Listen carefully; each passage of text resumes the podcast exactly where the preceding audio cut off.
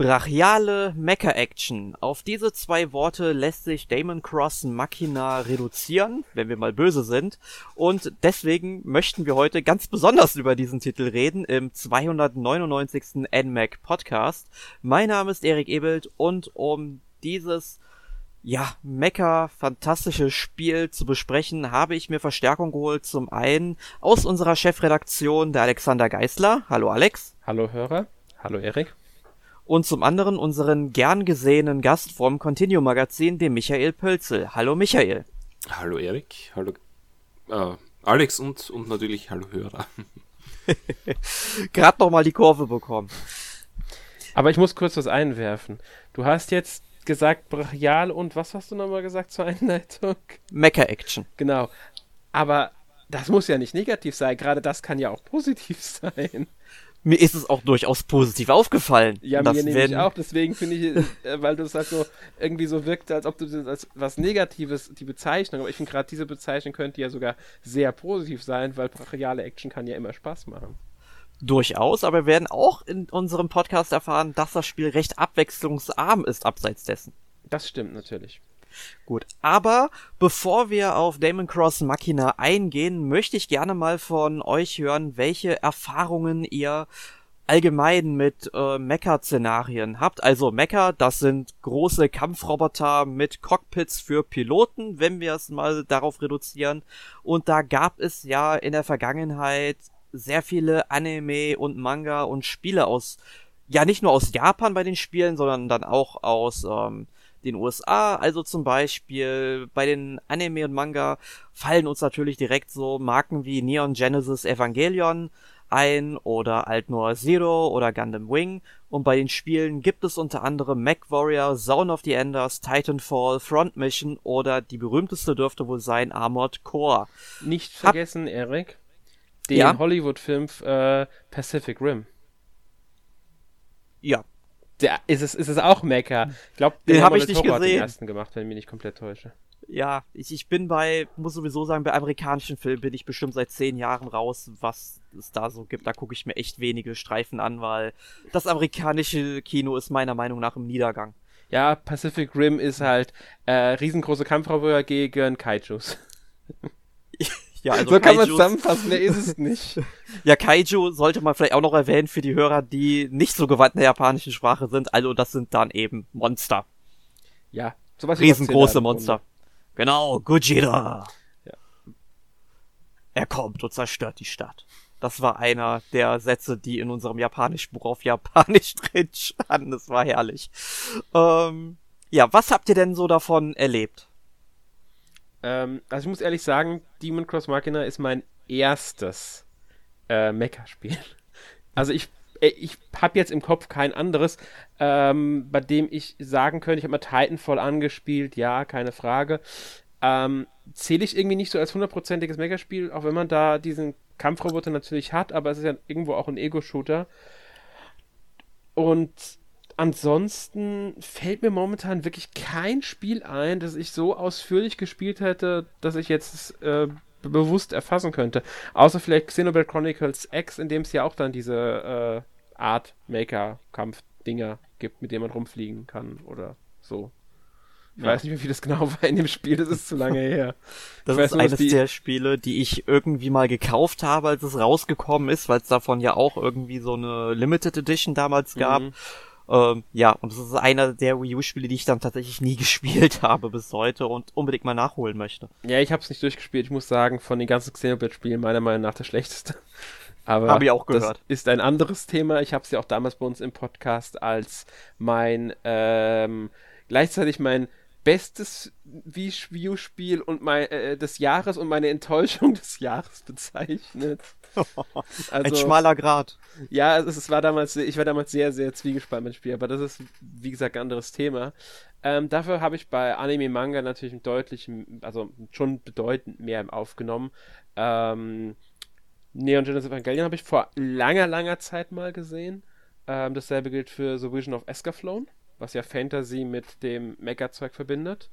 Äh, Alt Noah Zero natürlich auch für mich einmal eine der ganz großen Reihen. Hab ja auch mein äh, Arsenal, wie die Mechas in Demon Cross Machina heißen, ähm, schön orange eingefärbt.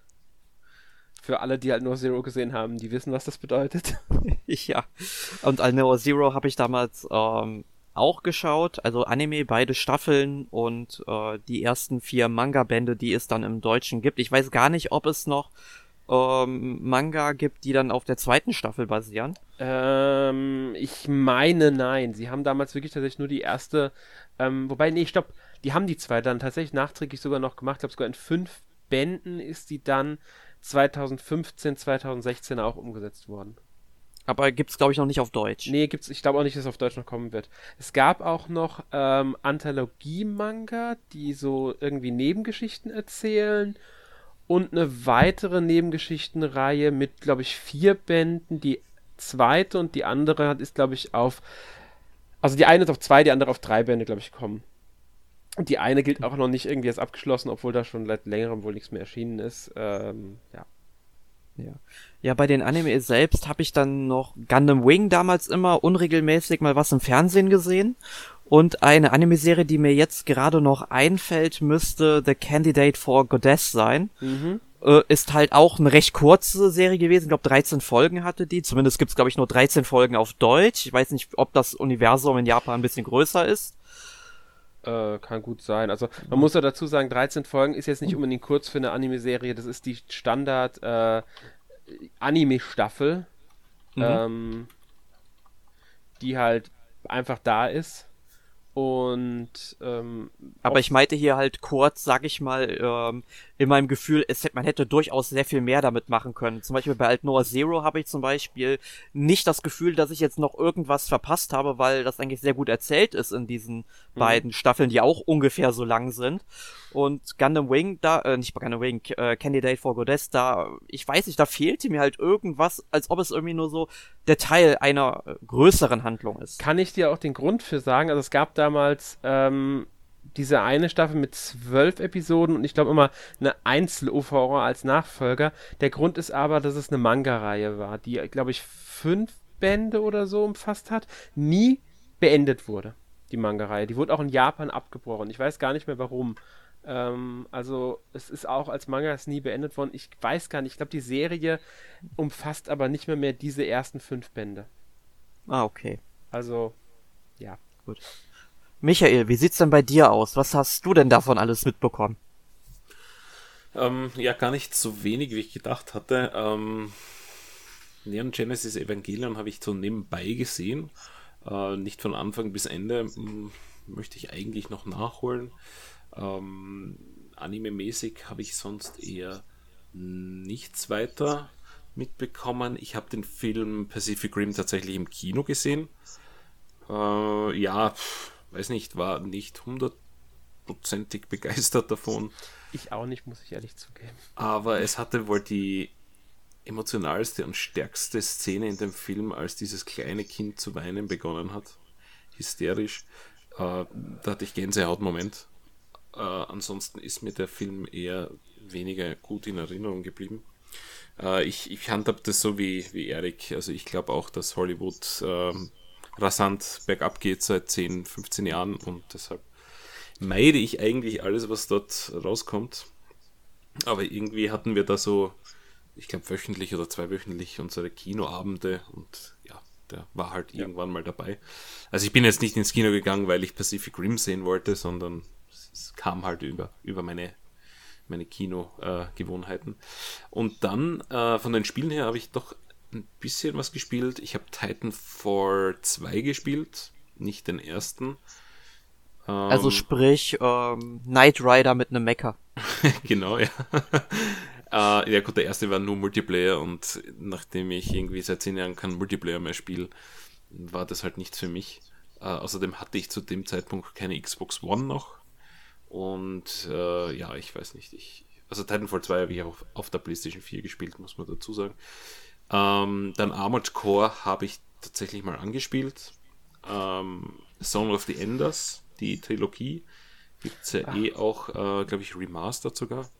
Ja, gibt es Remaster, genau. Und dann äh, habe ich noch Steel Battalion gespielt. Vermutlich das Mecha-Spiel schlechthin, weil das einfach auf der originalen Xbox den größten Controller hat. den man sich vorstellen kann. Sagt ja, ich, ja, ich erinnere mich an ein GamePro-Video, wo ich weiß, ich glaube, es war Kai von der GamePro oder so, der es dann damals mal gespielt hat und einfach mal so vorgestellt hat, wie eben diese riesige, ja, Konsole, muss man ja sagen, so eine Konsolenapparatur dann eben vor dem, ähm, ja, Bildschirm stand, das war angsteinflößend. Ja, das ist, also man hat quasi so einen, so einen Halbkreis vor sich oder so einen Drittelkreis und ähm, fühlt sich halt dann quasi wie in einem Mac selbst. Äh, ja, ob das jetzt auf Tower toll ist, ich weiß es nicht. Eine riesige Box auf alle Fälle, wo, wo dieser Controller mitkam. Und äh, es gab zu Steel Battalion dann auch ein Xbox 360 Spiel, das ich noch gespielt habe. Äh, und das war es dann eigentlich. Jo. Mir, mir fällt ein, ich habe, glaube ich, auch Front Mission zumindest mal ausprobiert. Ich habe einen ganz alten Teil für Super Nintendo. Ich weiß nicht, welcher es ist, aber den habe ich mir vor 12, 13 Jahren irgendwann mal gekauft. Einfach weil da war ich in so einer Sammelwut von Super Nintendo Spielen mal ein paar Monate lang. Hat zum Glück nicht lang gehalten, weil sonst wäre ich sehr arm geworden. ähm, und war halt damals natürlich komplett auf Japanisch. Es gab zwar ein paar Sachen, die ähm, verenglischt waren, aber eben halt nicht das ganze Spiel und damals konnte ich halt nicht mal annähernd so viel Japanisch wie heute. Ähm, und daher habe ich es dann auch nicht wirklich gespielt. Ich müsste es heute eigentlich mal reinwerfen und gucken, wie es mir so gefällt, weil jetzt dürfte ich ja ein bisschen was verstehen. Mhm. Ja.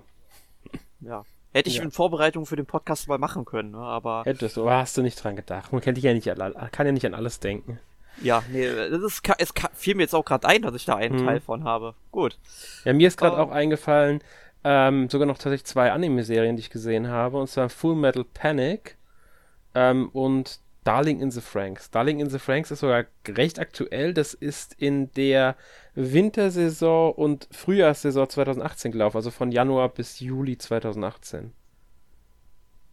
Das also ist noch ein recht früh, also ein recht junges Beispiel. Genau, müsste, wenn ich mich nicht komplett täusche, im Dezember bei Kase auch auf Deutsch dann erscheinen. Ja.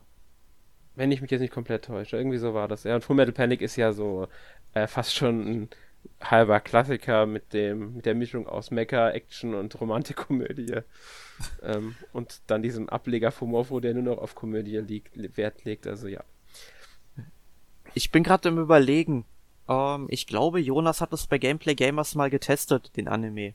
Oder ich war's. Aber ich glaube, ich, nee, ich war's nicht, ja, sonst würde ich mich dran erinnern. Stimmt, da ist eine Neuaufla also Neuumsetzung bei Nippon Art erschienen. Da war mhm. dann die zwei, erste Staffel dabei, die war auch mit deutscher Synchro, die zweite ist aber in Deutsch nie erschienen.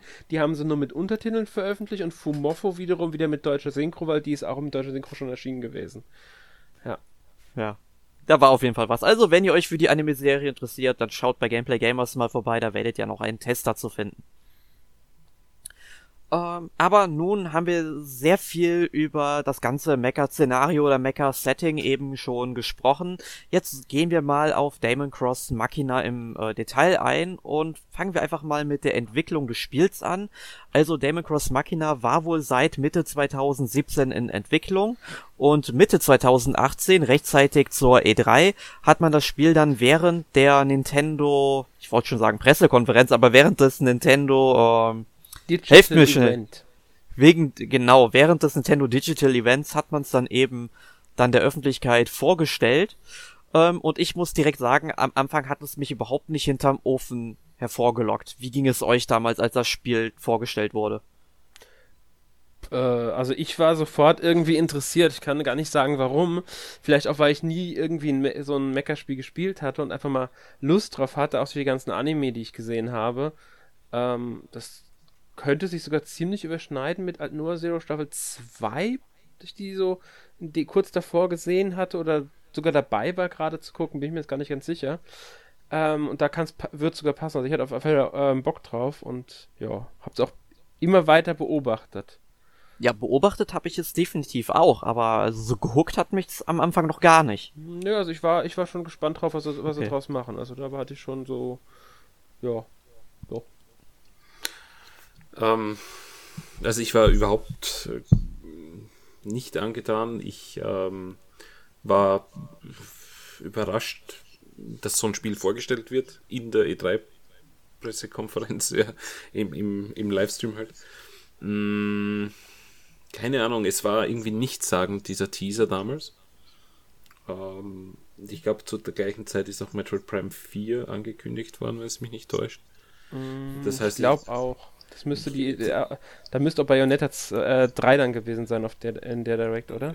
Nein, Bayonetta 3 ist doch danach erst bei den Nintendo, nein, bei den Game Awards angekündigt worden. Ach stimmt, genau, so bei den Game Awards. Aber ich glaube, ich war in Metroid Prime 4 Ekstase, von daher war mir sowieso alles egal. Ähm, ja, man hat so ein wunderschönes Logo gesehen von diesem Spiel. ähm, du verstehst das nicht direkt. 4, das da vorgestellt wurde? Ich bin mir jetzt nämlich gerade nicht mehr ganz sicher, ob das da vorgestellt wurde. Ich, ich bin mir auch nicht sicher. Also ich weiß nur, dass, dass, dass uh, dieser, dieser Teaser, es war ja nicht mehr, es war ein mhm. Minuten, Minuten-Teaser. Ähm, ja, ich, ich, keine Ahnung, ich bin halt auch nicht der allergrößte Mecha-Fan, muss man sagen.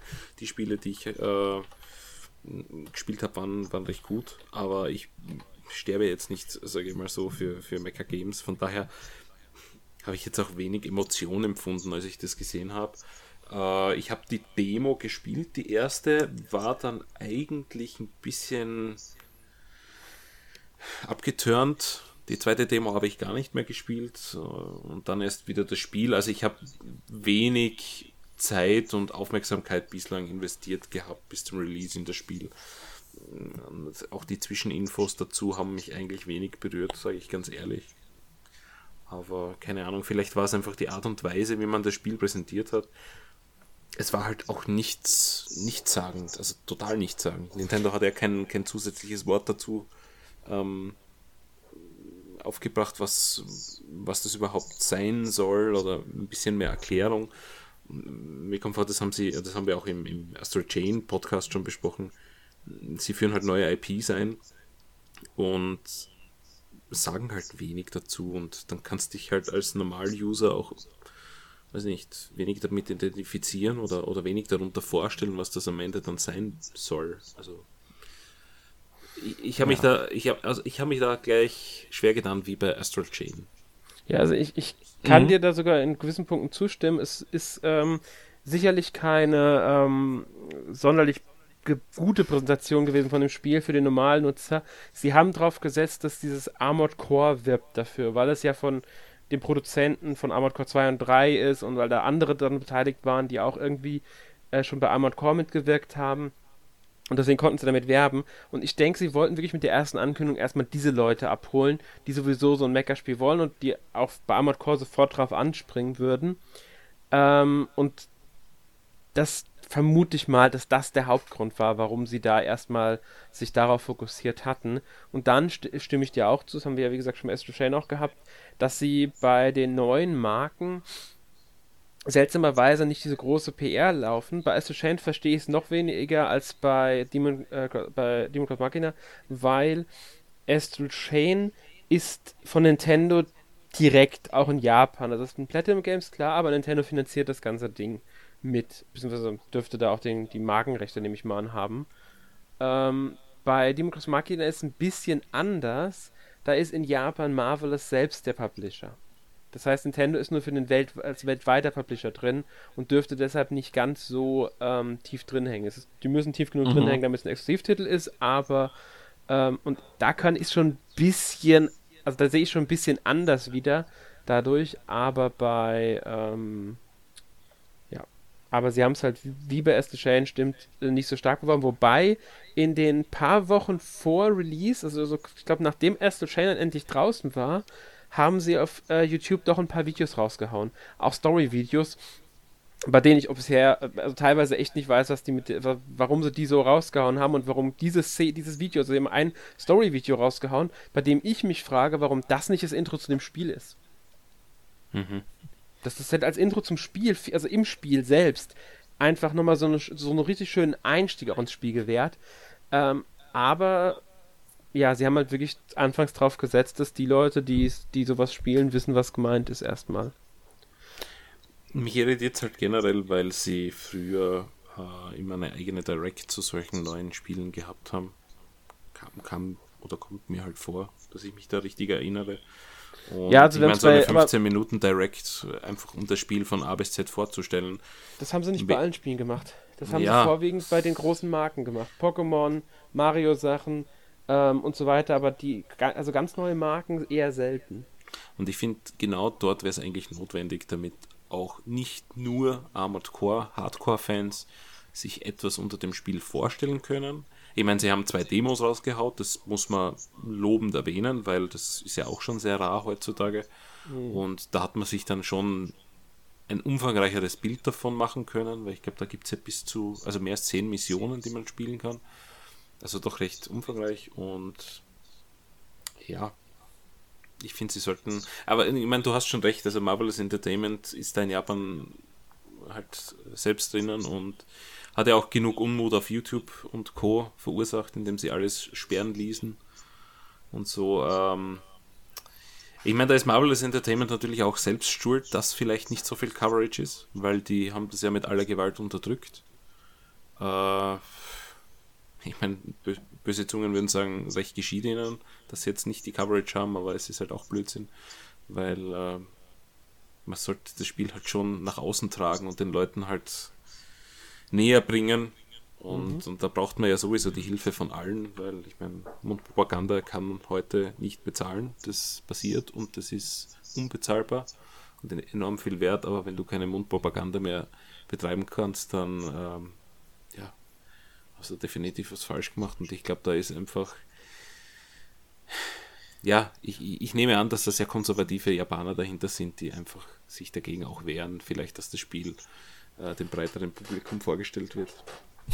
Könnte sein. Also was ich jetzt noch so habe wegen der Präsentation, auch in der mageren, mir hat ein bisschen zur Story gefehlt, da hätten sie mehr zeigen müssen im Vorfeld. Und was ich mir aber schwer vorstelle, ist teilweise halt das Gameplay auch. Sie zeigen Gameplay-Szenen und dann sieht es wirklich auch erstmal langweilig aus. Das muss man einfach so sagen. Als ich die ersten Gameplay-Szenen gesehen habe, habe ich auch so gedacht, naja gut, wie spielt sich das, wie steuert sich das, ist die Steuerung nicht überladen und so weiter. Ein paar Punkte stimmen jetzt sogar drauf zu. Ähm, ich denke, es ist auch ein Spiel, das man zum Teil ohne eigene Direct, da, die wäre perfekt gewesen, relativ schwer, besonders in einem E3-Ding, präsentieren kann. Weil es einfach schnell gehen muss. Du hast keine fünf Minuten nur für dieses eine Spiel. Das funktioniert nicht. Sie hatten 40 Minuten für Smash. Ja gut, das ist anderes. Smash ist Smash. Das, ist, das kannst du nicht werten. Trotzdem gehört das nicht in eine E3-Konferenz. Aber gut, du hast natürlich recht. Ich meine, das ist so ein Nischentitel, äh, das dem breiteren Publikum in zwei Minuten erklären zu können, ist unmöglich. Deswegen hat es mich ja gewundert, dass das überhaupt dort auftaucht. Hm, Und ähm, ich, ich sehe schon ein, sie wollten halt damit schon mal erste Aufmerksamkeit auf das Spiel lenken. Die E3 ist dafür perfekt. Sie hätten es halt danach dann länger, in, schnell, mehr in Erinnerung behalten müssen, weil bis zu der veröffentlichten Demo im Februar dann diesen Jahres ist das Spiel schon ein bisschen unterm Radar von vielen, denke ich, gelaufen. Und auch nach der Demo-Veröffentlichung dann bis kurz vor Release wieder, weil sie einfach dazwischen viel zu wenig gemacht haben. Ähm, aber jetzt ist es, wie gesagt, da und ähm, ja, wir haben es ja alle drei gespielt. Ja, genau. Ich wir reden Und mal über das Spiel direkt. Ja, also wir sollten natürlich nicht vergessen, ich weiß nicht, ob der Name eben gefallen ist, aber Produzent war oder ist Kenichiro Tsukura, der ja auch unter anderem Produzent von Armored Core 2 war und auch noch in einige andere Armored Core Titel verwickelt war bei der Entwicklung. Mhm. Und ähm, war ähm, damals äh, bei From Software, wenn es mich nicht täuscht, oder? Ja, genau, From Software. Genau. Armored Core ist von From Software. Genau, und From Software kennen ja die meisten wahrscheinlich heutzutage wegen Dark Souls und Co. Ne? ja. Also auch ein, auch ein klingender Name. Genau. Und ähm, ihr habt es eben auch schon mal angesprochen, so mit der Handlung des Spiels, dass man da halt nicht früher viel mehr zu kommuniziert hat. Und ich muss tatsächlich sagen, auch im Spiel selbst wird die Handlung nur äh, beiläufig ausgedrückt. Also fassen wir mal ganz kurz das Szenario zusammen. Also die Spielwelt ist ein nicht näher genannter Planet und auf dem Planet ist dann eben ein Mond eben abgestürzt und der setzte halt mysteriöse Energie frei. Diese Energie hat dann die künstliche Intelligenz oder hat künstliche Intelligenzen gegen die Menschheit aufgebracht. Ähm, und manche Menschen, die wurden dann halt zu Autas, das sind Piloten mit besonderen Fähigkeiten, also auch Söldner. Und ähm, die kämpfen eben für Geld, um die Menschen zu beschützen. Und diese ganze Geschichte, Äh, eine die Sache wird hauptsächlich, ja, Erik, die, sie kämpfen ja nicht auf der ganzen Welt, sondern in diesem einen Gebiet, das irgendwie von einem Schild umgeben ist oder sowas. Ich bin mir nicht mehr ganz sicher, wie das war. Ist schon zu lange her. Ähm, das finde ich nur wichtig, weil das ist schon noch so ein Story, äh, ein wichtiger Story-Faktor und auch, dass diese ganzen Konzerne, also diese drei großen Konzerne, ähm, da mit drinnen hängen und dort alles agieren und sowas, dass man für diese Konzerne und halt dieses Orbital heißt, glaube ich, diese große Organisation, die Mhm. über allem steht und auch die Aufträge verwaltet. Das sind also mehrere verschiedene, sage ich mal, Fraktionen, könnte man sie nennen, die da mit rum drin agieren in dem Ganzen. Allerdings muss man das auch sagen, ist das sehr rudimentär. Also Ja. ein Rufsystem könnt ihr gleich vergessen, gibt's nicht. Ja. Und man muss halt dazu sagen, dass diese ganze Geschichte hauptsächlich über äh, Textmitteilung vor, während und nach Missionen ähm, ja erzählt wird. Man muss sich also wirklich einlesen und es gibt nur selten ähm, visuelle Interaktionen oder auch mal irgendeine Form der visuellen Darstellung der Handlung. Also es ist wirklich aufs Mindeste reduziert und das finde ich halt sehr schade, da man hier vorne und hinten nicht das komplette Potenzial nutzt, was dieses Spiel hergeben würde. Ja, also Zwischensequenzen sind ja sehr, sehr, sehr selten. Wobei ich finde, zum Ende hin werden sie ein bisschen mehr. Zumindest zeitweise.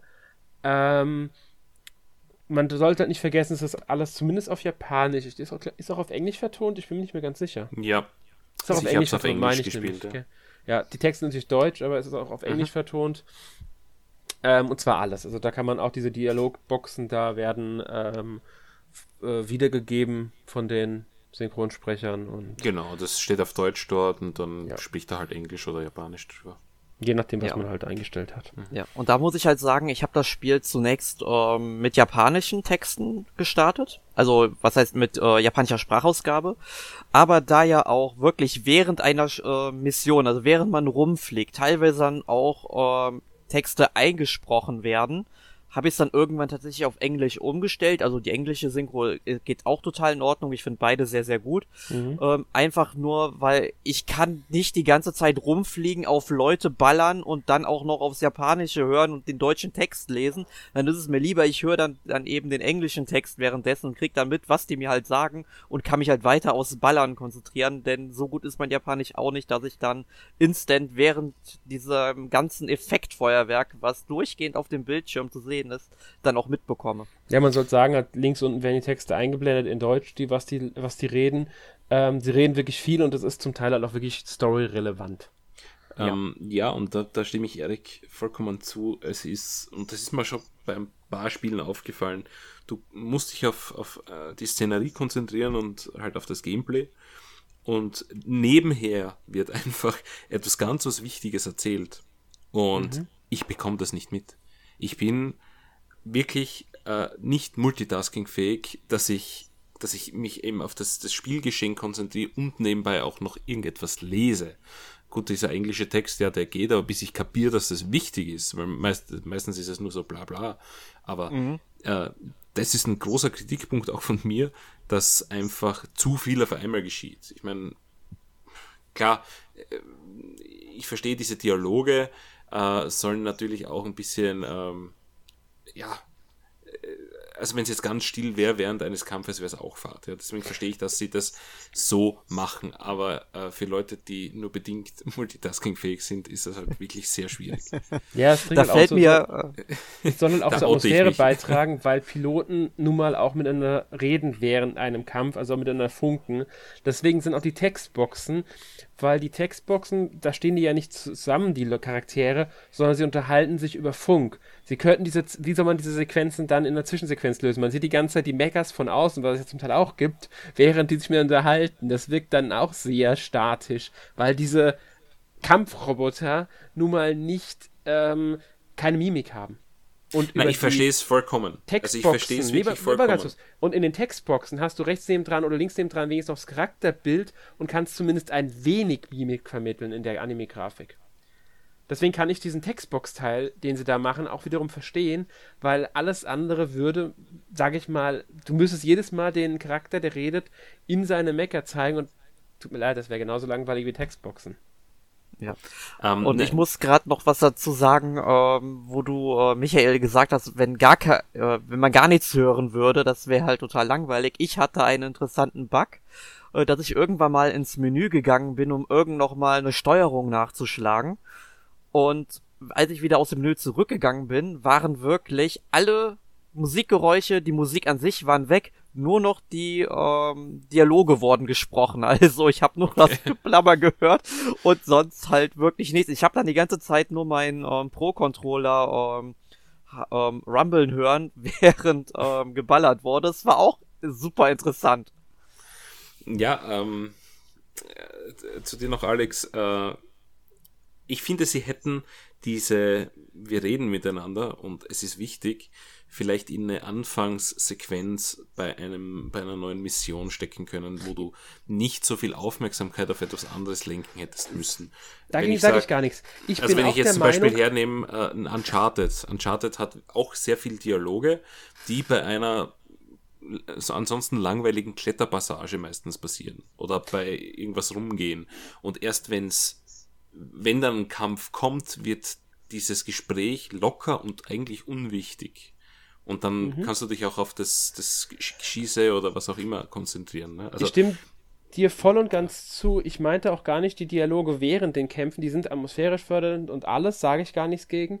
Aber ähm, die wichtigen Sachen sollten nicht während dem Kampf passieren, weil du nicht genau. darauf konzentrieren kannst. Ich meinte jetzt nur allgemein, dass halt, dass sie die, Textboxen benutzen, um diese Gespräche zu vermitteln, auch außerhalb der Kämpfe, ist halt einfach dem Ganzen geschuldet, dass die miteinander funken. Während der Kämpfe bin ich der Meinung, sollten sie über Nonsens reden. Sollten sie sagen, yeah, ich habe genau. wieder einen abgeschossen oder ich bin der Beste oder so ein Scheiß. Äh, alles, was irgendwie storyrelevant ist, dafür dürf, da dürfen keine Kämpfe stattfinden, finde ich. Mhm. Weil gerade bei diesem Spiel ist es fast unmöglich, die Texte zu lesen und gleichzeitig auch noch die Gegner abzuschießen. Also ich finde es zumindest, ich finde es unglaublich anstrengend. Klar, man kann, wenn man ja. wirklich gut Englisch kann, kann man das auch mithören. Ich finde aber, die Soundkulisse ist sowieso schon so penetrant mhm. bei diesem Spiel, dass man die Dialoge manchmal gar nicht mehr bewusst wahrnimmt. Also nicht, ich weiß schon, man, man hört nicht mehr so 1A da drauf. Ähm, genau. Würde ich auch nicht, wenn es in Deutsch wäre. Vielleicht würde ich in Deutsch vielleicht ein bisschen besser drauf hören, aber auch dann nicht. Äh, was auch nicht an der Soundabmischung liegt, sondern einfach an der Menge an Ton, die da kommt, an der Menge an Sound, Musik und Geballer und was weiß ich. Und das finde ich dann schon wieder einfach zu viel. Deswegen wichtige Dialog, Dialoge hätten einfach nicht während Kämpfen. Da hätte einfach dann eine Pause stattfinden müssen. Oder was sie auch manchmal machen, ist ja, wenn dann, wenn dann wirklich wichtig, also die Story-Dinger Unterbrechungen kommen, dann mitten in der Schlacht nochmal schnell Dialogboxen einblenden. Also so diesen, diesen Funk-Dialogboxen, wie es die meiste Story ja präsentiert wird. Gibt es mhm. ja auch mit Mission. Dann müssen sie sowas halt öfters machen, wenn es nicht anders geht. Immer noch besser, als dass du irgendwie storyrelevante Sachen verpasst. Ja. Aber jetzt reden wir auch mal über das Gameplay, denn wir reden hier eigentlich schon pausenlos über die typische Mecha-Action, die durchweg übertrieben ist. Ähm, also da haben wir eine Explosion, da stürzen Gebäude ein, hier schießen hunderte äh, Maschinengewehrsalven auf die Gegner, also da ist einiges los auf dem Bildschirm. Ähm, unser Mecha, der wird im Spiel Arsenal genannt, also das ist die Bezeichnung für die Mechas im Spiel. Die können wir dann unter anderem aufrüsten mit verschiedenen Waffensystemen oder Prozessoren, alles was dazugehört. Und ich finde, dieses Aufrüsten des ähm, Arsenals ist dann doch sehr motivierend, weil es teilweise schon ja starke spielerische Auswirkungen dann auch hat. Mhm. Die spielen sich zum Teil sehr anders. Man sieht ja auch in einer sehr ausführlichen, also da gibt es ja echt etliche Werte, die da beeinflusst werden. Äh, wenn du nur einen Teil austauschst, wenn du einen Arm austauschst, kann es schon so viel Einfluss haben, dass es, äh, ja, und äh, man kann ja auch selbst herstellen, die Teile. Man findet die natürlich auch während Missionen. Man kann sie kaufen ab einem bestimmten Punkt. Es ist schon, finde ich, ähm, mit einer der motivierendsten Faktoren im Spiel. Ja. Ja, es hat ein bisschen was von Diablo, also mhm. so Luther, Luther-mäßig. Ähm, fand ich jetzt auch positiv. Also es, es motiviert, wie du sagst, äh, neue Teile einfach herzustellen, dich zu verbessern und, und einfach verbessert in den Kampf zu gehen weil, äh, also anfangs hatte ich das Gefühl, dass das Spiel schon sehr äh, leicht ist. Und ich bin dann doch das ein oder andere Mal in eine Situation gekommen, wo ich eine Mission wiederholen musste, weil ich A, die falsche Taktik hatte oder B, vielleicht auch nicht die beste Ausrüstung. Ja. Kann daher, passieren, ja. Ja, ähm, Ja, die Mission muss man sagen, also die werden ja in diese Ränge eingeteilt. Ich glaube, auf Rang E fängt man an und mit je höher der Rang wird es natürlich desto schwerer werden, auch die Missionen. Ähm, und das fand ich eigentlich eine sehr ähm, schöne, ähm, ja, Stei also Kurve, Steigerungskurve im Schwierigkeitsgrad. Ja, aber du musst natürlich dranbleiben und das hatte ich damals zum Beispiel versäumt, weil ich bis zu dem Zeitpunkt habe ich überhaupt nichts abgegradet bei meinem Mac oder bei mir selbst und äh, ja, dann, dann ging es eh wieder. Ähm, aber ist, ist ein gutes System, also das pa passt sich eigentlich der Schwierigkeitsstufe an. Ja. Ja. Ja, wie du schon gesagt hast, man kann ja auch seinen eigenen Piloten, also den Autor selbst. Also erstmal man kann einen Charakter selbst entwerfen, es gibt einen Charaktereditor. Damit fängt das Spiel an. Ja, genau, damit fängt das Spiel an. Das ist jetzt nicht so, sag ich mal, äh, wichtig, weil es im Endeffekt egal ist, ob man äh, ein äh, Männlein oder Weiblein spielt. Es ist vollkommen egal, ob man, ähm, wie man aussieht. Das hat auf das Spiel null Einfluss. Und gegen Bezahlung darf man sogar jederzeit seinen Charakter nochmal komplett umbauen, also sogar das Geschlecht wechseln. Also den kostet jede Komponente einzeln Geld. Und es gibt ein Skilltree, drei Stück davon sogar, und die beeinflussen halt entweder den Arsenal oder den Piloten. Das kann auch dazu führen, dass der Pilot ähm, bei bestimmten Sachen dann Prothesen bekommt, zum Beispiel neue Beine. Damit Ja. man schön Doppelsprung machen kann. Oder, Oder schwarze Augen. ja, oder schwarze Augen oder sogar noch äh, zugeklebte Augen, also so Metallplatten dann oben drauf. ähm, oder irgendwelche Metalldinge an, an Beinen oder also an, an der Hüfte oder an den Schultern noch befestigt für gewisse Sachen. Also der eigene Charakter verändert sich schon ziemlich deutlich durch ähm, das Verändern, durch das, das Skillen. Es steht auch immer dabei, ob sich das Aussehen des Charakters verändert. Man kann gegen Bezahlung die äh, Skillpunkte wieder zurücksetzen, was ich eigentlich ganz schön fand. Aber wenn man das einmal gemacht hat, muss man wieder von alles, weil man zahlt ja mit Geld die ähm, Skillungen. Die muss man wieder ganz normal bezahlen. Es ist nicht so, dass du dann irgendwie Skillpunkte gut geschrieben hast. Nein, du bezahlst dafür zum zurückzusetzen, musst dann aber auch wieder von vorne anfangen mit der Bezahlung, um dich hochzuskillen. Also man muss noch dazu sagen, es ist Ingame-Geld, nicht echt. Ja, natürlich. Also Credits heißen sie, glaube ich. Nein, nein, nein, so Wenn- natürlich nein, ist das nicht mehr. echt Geld ist, sage ich dazu. Ich gehe immer bei so Spielen grundsätzlich davon aus, dass in-game alles ist und nicht äh, echt Geld, weil echt Geld muss man nur, das wird dazu gesagt, wenn es Microtransaction oder was ist. Die gibt es in dem Spiel natürlich nicht. Doch, Kann man gibt hier an der sie. Stelle sagen. Nee, äh, Also es gibt halt. Skins, Skins, die man wirklich für echtes Geld kaufen kann und Ja. seinen Charakter verändert, aber es hat jetzt Das nichts mit dem Gameplay zu tun. Es ist, es ist keine Mikrotransaktion in dem Sinne. Das ist für mich Spielerei. Also Ja, kosmetische dann- Zusatzsachen, aber Mikrotransaktionen. Naja, ist schon eine Mikrotransaktion. Das ist Ja. ein geringfügiger Betrag, den du dafür bezahlst. Ja, Ich aber glaub, sie ich, für mich zählt eine Mikro Mikrotransaktion einfach was anderes, weil das ist einfach wirklich so eine. Äh, ein Skin ist für mich einfach nur ein Goodie. Das für, für mich ist einfach nicht relevant genug, um da Ja. diesen ganzen Mikrotransaktionstopf aufzumachen, über den sich immer alle beschweren. Ja, Sag also da muss, es ist- muss gibt man auch kein- sagen. Es gibt Ja. keinen Gameplay-Einfluss. Ja, Genau. Und, und das ist das Positive an diesen. Also es ist wirklich nur kosmetisch, aber es kostet natürlich schon, ich glaube, einen Euro bis vier Euro oder so, irgendwas dazwischen, kosten diese Skins und, und Und man hat halt auch nie das Gefühl, dass die Entwickler irgendwie bewusst was aus dem Spiel rausgeschnitten hätten, was man jetzt nur über den DLC bekommt. Also äh, das würde, also hat jetzt, sag ich mal, auch nicht meine ähm, Bewertung des Spiels äh, beeinflusst. Man muss auch dazu sagen, dass ich diese Mikrotransaktionen, äh, also diese Skins auch nur gesehen habe, weil ich auf der Nintendo-Website über Demon Cross Machina gelesen habe und dort die verlinkt sind. Also aus dem Spiel heraus hätte ich auch niemals die Notifikation bekommen, dass es dort etwas gibt. Ich glaube, Außer im E-Shop sind die auch nicht drin. Also ich habe sie im E-Shop zumindest nicht gefunden. Äh, Also also, es, also ich, du kannst sie direkt aus dem Spiel aufrufen. Es gibt einen Shop, äh, Menüpunkt, aber der ist am Titelbildschirm, den ich halt nur einmal sehe, weil danach wird das Spiel durchgespielt und immer in den Sleep-Modus gegeben. Also ich komme gar nicht ein zweites Mal zu dem Menüpunkt. Aber es ist nicht aufdringlich und es ist auch nicht äh, Gameplay beeinflussend. Also wer jetzt unbedingt, weiß ich nicht, ein Tattoo auf seinem Gesicht haben möchte, darf sich das um einen Euro kaufen und der Rest halt nicht. Also es ist jetzt nicht negativ. Ja, also du hast schon recht, dieses Mikrotransaktionsfass braucht man da nicht aufmachen, weil äh, gegenüber den anderen Games, die, die quasi auf dem aufbauen, äh, da ist die Cross Machina sehr, sehr weit entfernt. Ja. Aber kehren wir mal wieder zum äh, Gameplay zurück. Ähm, also, wichtig für uns sind drei verschiedene Energieleisten. Wir haben eine für die Verteidigung, das ist sozusagen die Lebensenergie. Wenn diese auf Null gesunken ist, dann ist die Mission vorbei und muss neu gestartet werden. Dann gibt es eben die Ausdauer, die halt vor allem dafür verantwortlich ist, ähm, äh, sag ich mal, eine Zeit lang sich schneller fortzubewegen.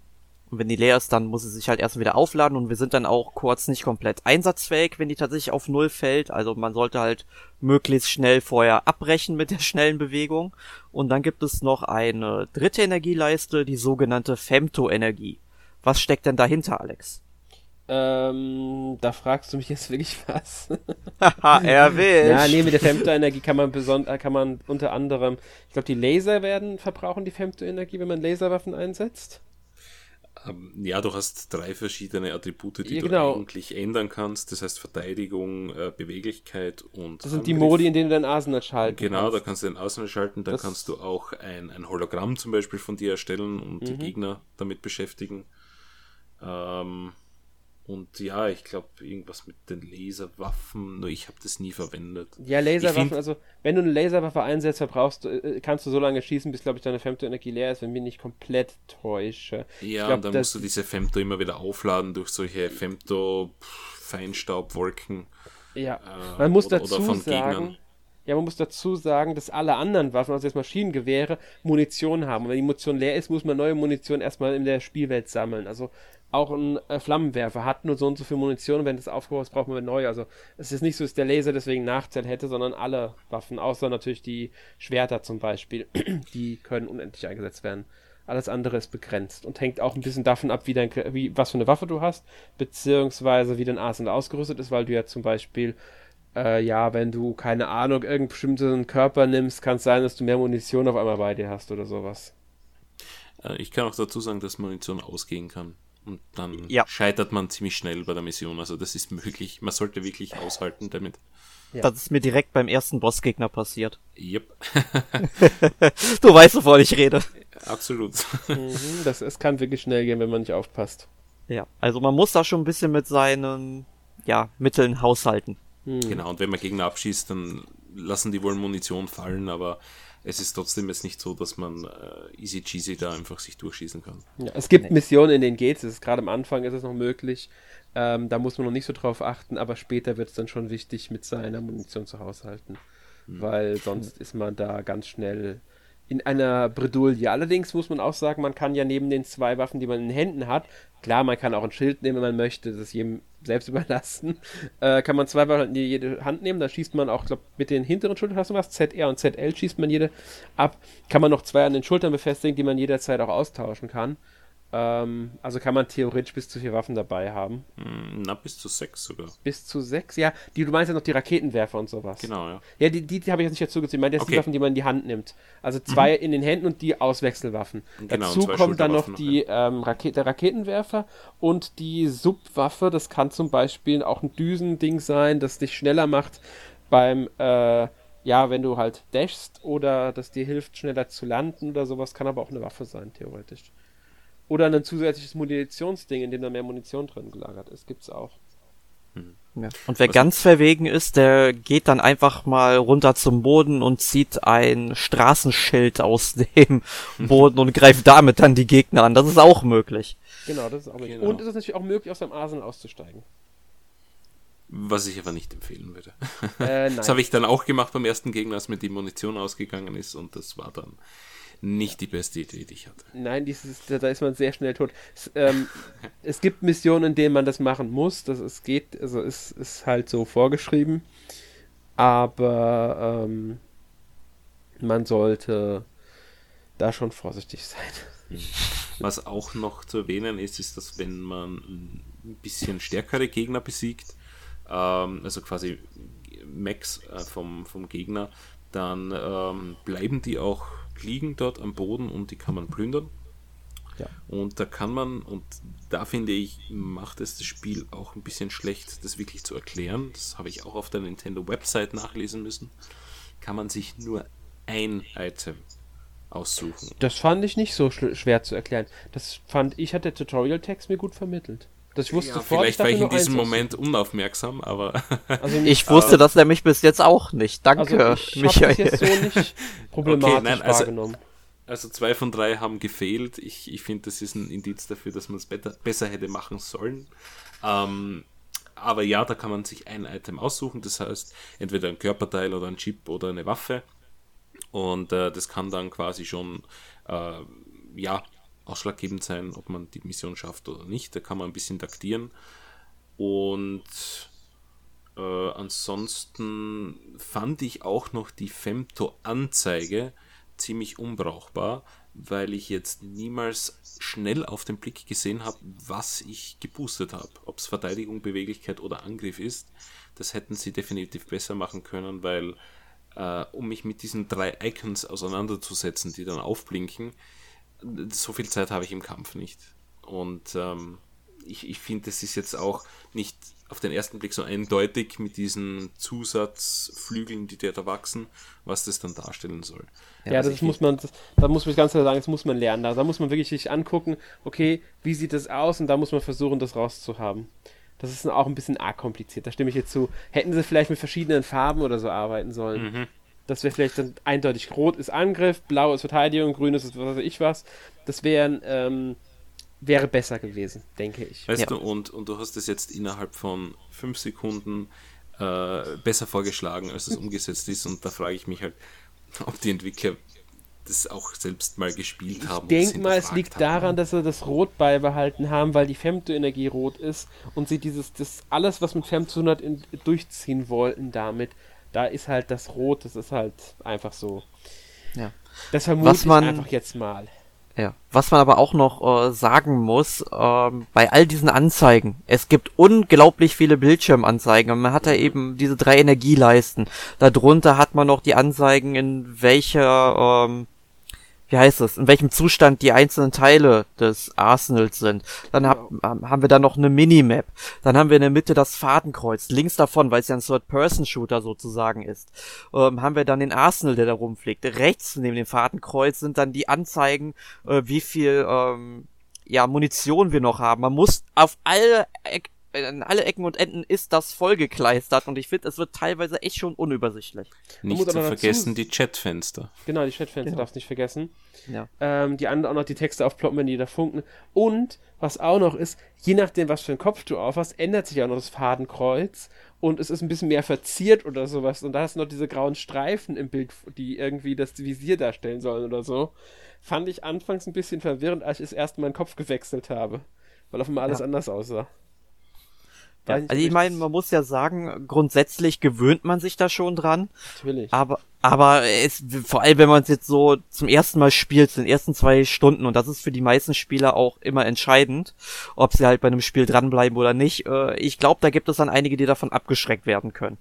Ich denke Es auch, ist schon denk auch sehr viel, ja. ich denke auch schon die Demo, weil die lässt sich ja am Anfang spielen, könnte ich abschrecken, weil ich finde gerade der Anfang ist jetzt nicht so stark. Da bist du zwar beim Gameplay noch am motiviertesten, aber die Story ist halt sehr lahm. Ich finde, die kommt sehr lahm in die Gänge, die Geschichte. Mhm. Ähm, und ich bin mir nicht so sicher, ob der Anfang wirklich das best, am besten dafür geeignet ist, Leute für dieses Spiel zu gewinnen. Auch weil man mit seinem Arsenal noch, man hat einfach noch nicht diese Möglichkeiten. Wie kann ich den Arsenal selbst entwerfen? Welche Teile kann ich einbauen und sowas? Das fehlt alles am Anfang ja noch, weil du hast ja einfach noch nicht die ganzen Teile. Und da fehlt einfach so ein großer Motivationsgeber. Und dazu kommt ja noch, und das ist ja auch ein allgemeines Problem, was nicht in der Demo jetzt vielleicht auftritt, aber wenn man das Spiel dann mal spielt, es ist auf Dauer halt auch sehr repetitiv. Ja, und da kommen wir zu einem der größten Knackpunkte des Spiels, denn es gibt im Missionsdesign eigentlich keinerlei Abwechslung. Es gibt zwar, sag ich mal, im Briefing vor der Mission dann irgendwie so den Hinweis, ja, das ist jetzt nur eine Erkundungsmission, Waffen nehmt ihr hier nicht mit, und dann startet diese Erkundungsmission und fünf Sekunden bin ich in der Mission drin, ich werde angegriffen und muss mir irgendwie eine Waffe besorgen, ja, ich meine, man könnte so viel aus diesem Szenario machen, auch mal so ein paar ruhigere Missionen einbauen, Ähm, wo dann wirklich nur geforscht wird. Muss ich dazu sagen, es gibt ein paar Missionen, die schon ein bisschen andere Anforderungen stellen. Zum Beispiel, dass du mal irgendwas aktivieren musst oder irgendwas einsammeln musst. Du musst trotzdem gegen Gegner kämpfen. Es gibt auch ein paar Missionen, bei denen du komplett ohne Arsenal unterwegs bist. also nur zu Fuß. Ähm, oder zumindest am Anfang nur zu Fuß. Das ist je nach Mission wieder ähm, anders. Also die haben schon ein paar Sachen drin, die so ein bisschen Abwechslung bieten, sag ich mal. Ja. Hält sich aber in Grenzen, weil mal musst du Genau. halt Gegner einfach alle zerstören, mal musst du ein Gebäude verteidigen als Beispiel. Im Endeffekt machst du nichts anderes, als die Gegner zu zerstören. Mhm. Genau. Darauf läuft es irgendwie immer hinaus. Ja, meistens. Ja. Und das ändert sich auch im Mehrspielermodus nicht. Ähm, Im Mehrspielermodus ähm, handelt es sich momentan noch ausschließlich um äh, Koop-Missionen. Da soll Ich- ja wohl noch ein Update kommen. Ja, sie haben ein Alex Update angekündigt, das dass da irgendwie neue zusätzliche Modi hinzugefügt werden sollen. Ich glaube auch, dass man dann, ich glaube, 2 gegen 2 war, glaube ich, das mag, oder sogar 3 gegen 3. Ich bin mir nicht mehr ganz sicher, dass irgendwie sowas auf Fall auch kommen, dass man gegeneinander spielen kann. Ja. Und ähm, habe ich auch schon gespielt. Also muss auch sagen, die Server sind da gut besucht. Was heißt Server? Ne? Also es spielt, es gibt ja keine Server, es ist ja alles Peer-to-Peer-Verbindung. Ähm, aber die sind, ähm, da kommen wirklich einige Verbindungen zustande. Also ich habe es jetzt auch schon ein, zwei Mal gespielt. Es waren immer genügend Leute da. Also ähm, an Mitspielern mangelte es nicht zu meinem Testzeitpunkt. Ja, was man muss dazu sagen, wenn man keine Mitspieler findet oder nicht genug findet, kann man mit Bots auffüllen. Finde ich auch sehr schön. Ja. Musste ich leider machen, weil als ich gespielt habe, habe ich nicht einen Mitspieler gefunden. Ist dann schon was her, glaube ich, oder? Ähm, ja, das war vor Release des Spiels. Ja gut, dann, ähm, Also, dann hast du deine Antwort. ist nicht sehr sehr. Ja, meistens wird ja dann für die Presse was organisiert, dass dann wenigstens mal hin und wieder irgendwie sto zu Stoßzeiten jemand online ist oder so. Oder die anderen Presseleute spielen. Aber nö, keiner hat gespielt. Außer mir. Nee, aber ich muss sagen, ich finde das Koop eigentlich ganz interessant. Man spielt halt Missionen, kann auch Bosskämpfe mit zusammen machen, aber losgelöst von der Story. Man spielt also nicht die Story Koop nach. Ähm, finde ich eigentlich ganz nett kann man was mitmachen. Äh, ich denke auch, dass die ganzen, wenn man dann gegeneinander kämpfen kann, das wird dann noch ein bisschen interessanter. Könnte mir vorstellen, dass es einige Spieler gibt, die damit sogar mehr anfangen können als mit der Geschichte selbst, die ja dann doch sehr, ähm, ja, ich muss mal so sagen, also sie, sie erfüllt schon einige Klischees. Ja. Das darf man dabei nicht vergessen bei der Geschichte. Ja, und was mir halt aufgefallen ist bei der Mission, die ich gespielt habe, ich habe direkt irgendwie 30.000 Credits bekommen, zu einem Zeitpunkt, wo ich für eine Mission 2.000 Credits in der Story bekomme. Also ich konnte mir direkt ein paar Sachen mehr leisten dadurch. Ja, also das ist, kann, der Koop-Modus kann dir gut Geld einbringen, wenn du den spielst, das stimmt. Man kann sagen, das ist sicher ein, ein beabsichtigter Anreiz dann dafür. Ja. Sollte ich auch mal machen. Aber wir müssen auch mal sagen, also es klang jetzt, finde ich, teilweise schon ein bisschen negativ, weil repetitives Gameplay, es gibt die Probleme und jene Probleme und dieses Problem. Das stimmt alles. Das Spiel ist nicht perfekt. Und ich denke auch, es ist schwer zugänglich für viele Spieler. Trotzdem hatte ich überraschend viel Spaß mit dem Spiel und ich kann nicht mehr 100% sagen, wieso, aber ich habe es irgendwie stundenlang am Stück gespielt, immer weiter gespielt, immer weiter gespielt und das nicht nur, weil ich irgendwie musste, weil der Test ja fertig werden sollte, sondern weil ich es auch spielen wollte. Ja, Das ist, äh, Ähm, ist schon ja, man muss auch dazu sagen, die Missionen dauern ja auch nicht lang. Das Also ich meine, es ist ja wahrscheinlich mehr Text als, als Spielzeit, aber die Ja, meisten gut, das will ich ja nicht unbedingt so sagen. 10 Minuten und, und Daumen mal Pi. Das heißt, Ja, das ist ja auch für Missionen später, die, zwischendurch. die, später kommen auch ein paar Missionen dazu, die bisschen, vielleicht ein bisschen länger dauern können. Ja, das, das auf alle Fälle. Also ich habe auch schon Missionen gehabt, die 20 Minuten gegangen sind, aber trotzdem, es ist jetzt nicht äh, zu viel am Stück, finde ich. Ähm, Da hat Astral Chain zum Beispiel mit in eineinhalb Stunden Akten äh, war schon ein bisschen heftiger.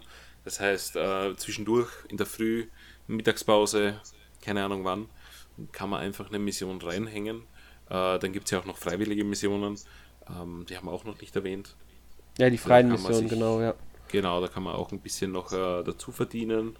Nebenmissionen, Ähm, halt ganz klassische Nebenmissionen. Mit genau. Bonuszielen. Finde ich sehr interessant, dass es immer wieder mal Nebenziele gibt, die einem den Obolus äh, erhöhen, den man verdienen kann. Ähm, gibt es auch bei den Ja, Hauptmissionen. die gibt es, weiß ich. Ähm, Finde ich halt ganz interessant, ähm, auch wenn da die Abwechslung insgesamt ein bisschen gering ist. Oft ist es halt einfach nur, dass man in einer gewissen Zeit die Mission schaffen soll. Äh, in den freien Missionen kann man auch Unterstützung äh, dazu rufen, die man allerdings bezahlen muss. Also als andere Autor, mit denen man sich angefreundet hat, kann man anfragen, dass die mit einem kämpfen. Das hängt von der Mission ab, wie viele mitkämpfen dürfen, aber die muss man bezahlen. Also die wollen Geld dafür sehen, dass sie einen unterstützen. Ja. Ja. Also ich glaube Credits. Money talks. weiß ja. Sind halt alle Söldner. Auch wenn sie mit einem befreundet sind.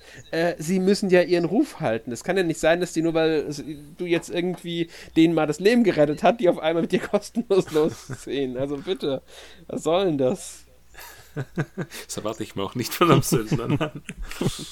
ähm, was ich aber hervorheben möchte, und ich meine, da sind wir dann eh schon beim nächsten Punkt, ähm, die Grafik des Spiels. Äh, ich fand, das Art Design ist unglaublich gut gelungen, damit wir auch wieder mal was Positives erwähnen. Äh, diese, diese Komposition von diesen verschiedenen Farben ist sehr gut gewählt. Also nicht nur, wenn du rein rote Missionen hast oder rotfarbige Missionen, sondern wenn du auch in der Wüste bist und irgendwie der, der, der orange Sand mit diesem knallig blauen Himmel. Äh, es ist halt sehr anime-mäßig gehalten. Und also ich fand das erfrischend, sehr gut. Äh, auch die ganzen Effekte und so sind mehr oder weniger vereinfacht, aber äh, dann doch passend dazu. Ähm, oder auch äh, ganz andere Szenarien, wo auch ein bisschen weiß mit rot gepaart ist. Fand ich sehr abwechslungsreich auch von den Leveln her. Und äh, ist definitiv für mich ein, ein großer Pluspunkt des Spiels. Wobei man natürlich dazu sagen muss, dass Grafik halt nicht alles ist, sondern halt das Gameplay und ja, da haben wir eh gesagt, es ist ein bisschen repetitiv leider, aber dafür ist es schön anzusehen, finde ich. Ich mag auch die Charakterdesigns, muss ich sagen, vom Spiel, auch wenn einige Charaktere sehr ausgefallen wirken. Ähm, Äh, aber muss das ich mag ich ehrlich irgendwie. sagen, sie ist mir ein bisschen zu freaky manchmal gewesen von den Charakteren. Ja, stimmt, aber gerade das finde ich halt eigentlich auch irgendwie ganz, äh, ganz witzig, weil ähm, es sie dann doch recht eigen sind und irgendwie passt das auch zu den Figuren bzw. zum Spiel. Äh, Charakterdesigner ist ja Yosuke Kosaki, heißt er, glaube ich. Äh, Yusuke Kosaki. Yusuke, Yusuke Kosaki. Ähm, und der hat ja ähm, auch für Fire Emblem Awakening, glaube ich, schon mitgewirkt gehabt.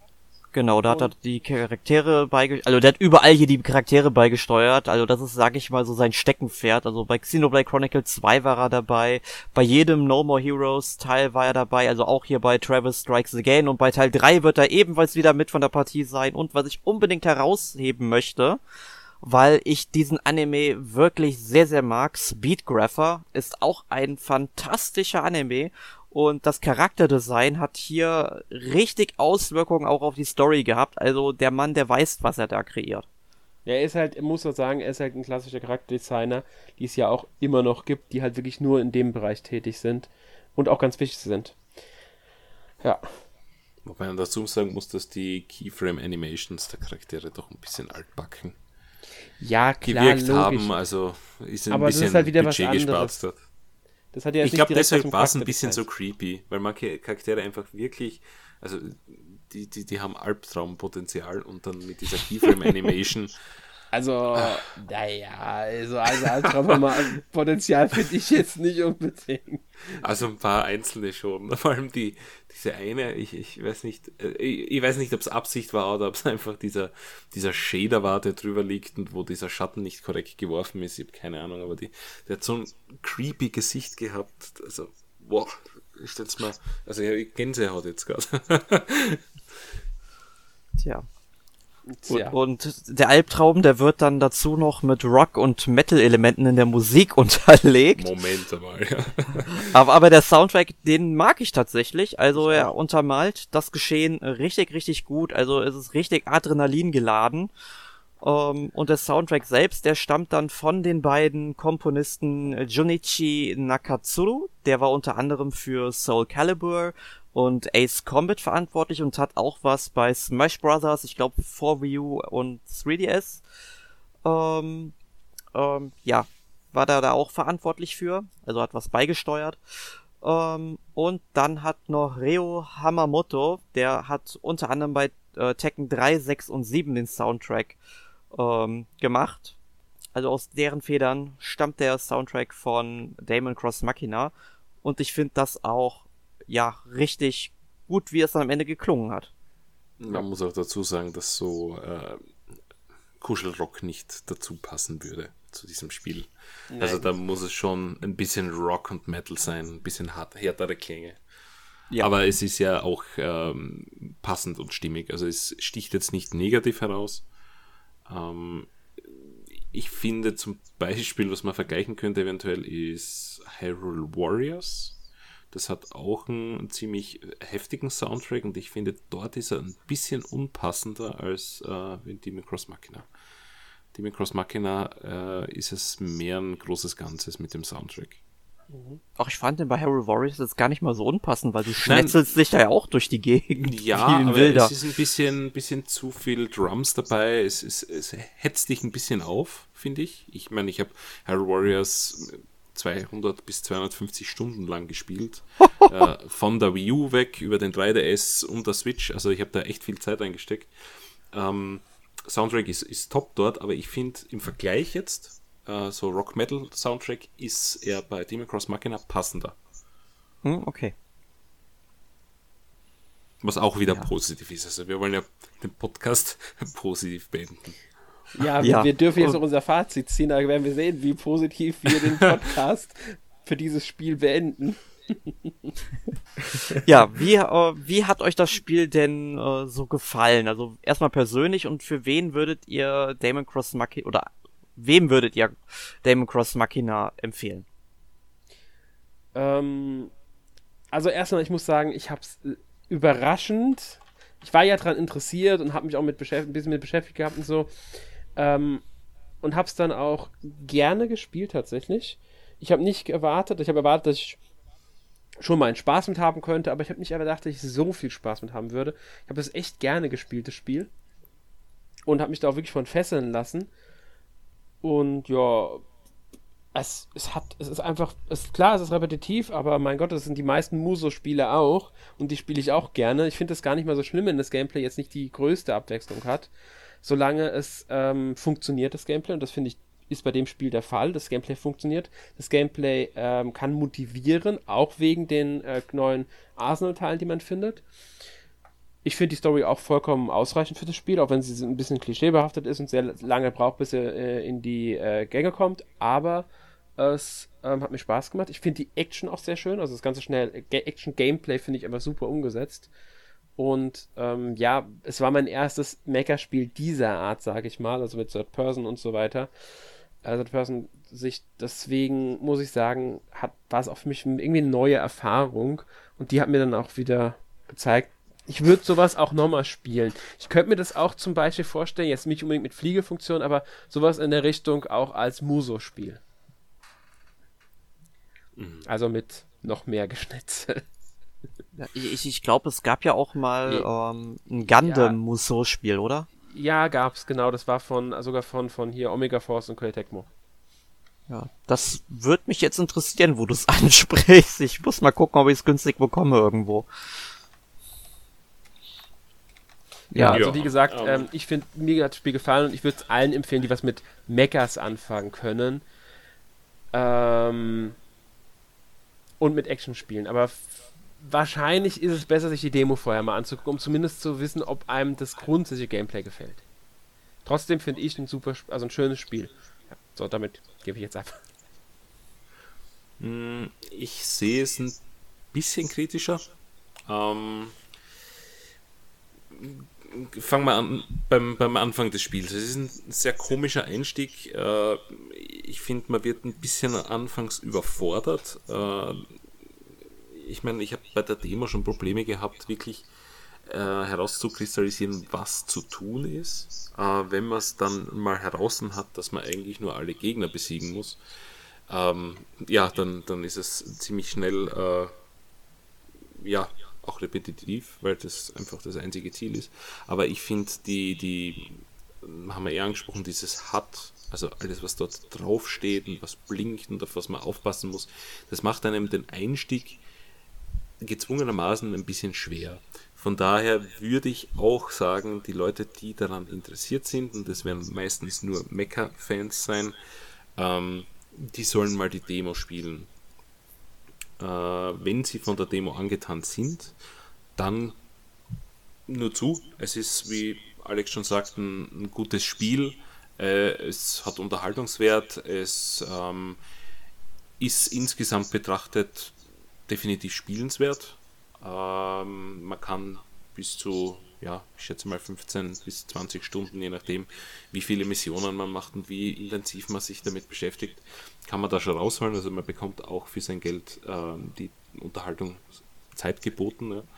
Ja. Äh, ich bin aber, ja, weiß nicht, ähm, ich bin einfach zwiegespalten, ob ich das Spiel wirklich uneingeschränkt empfehlen kann, weil es halt doch ein, ja, ein bisschen fad mit der Zeit wird, wenn man halt auf das Gameplay achtet. Es ist halt immer das Gleiche, aber wie du schon sagst, Musu-Spiele sind auch das Gleiche und die spiele ich halt auch gern.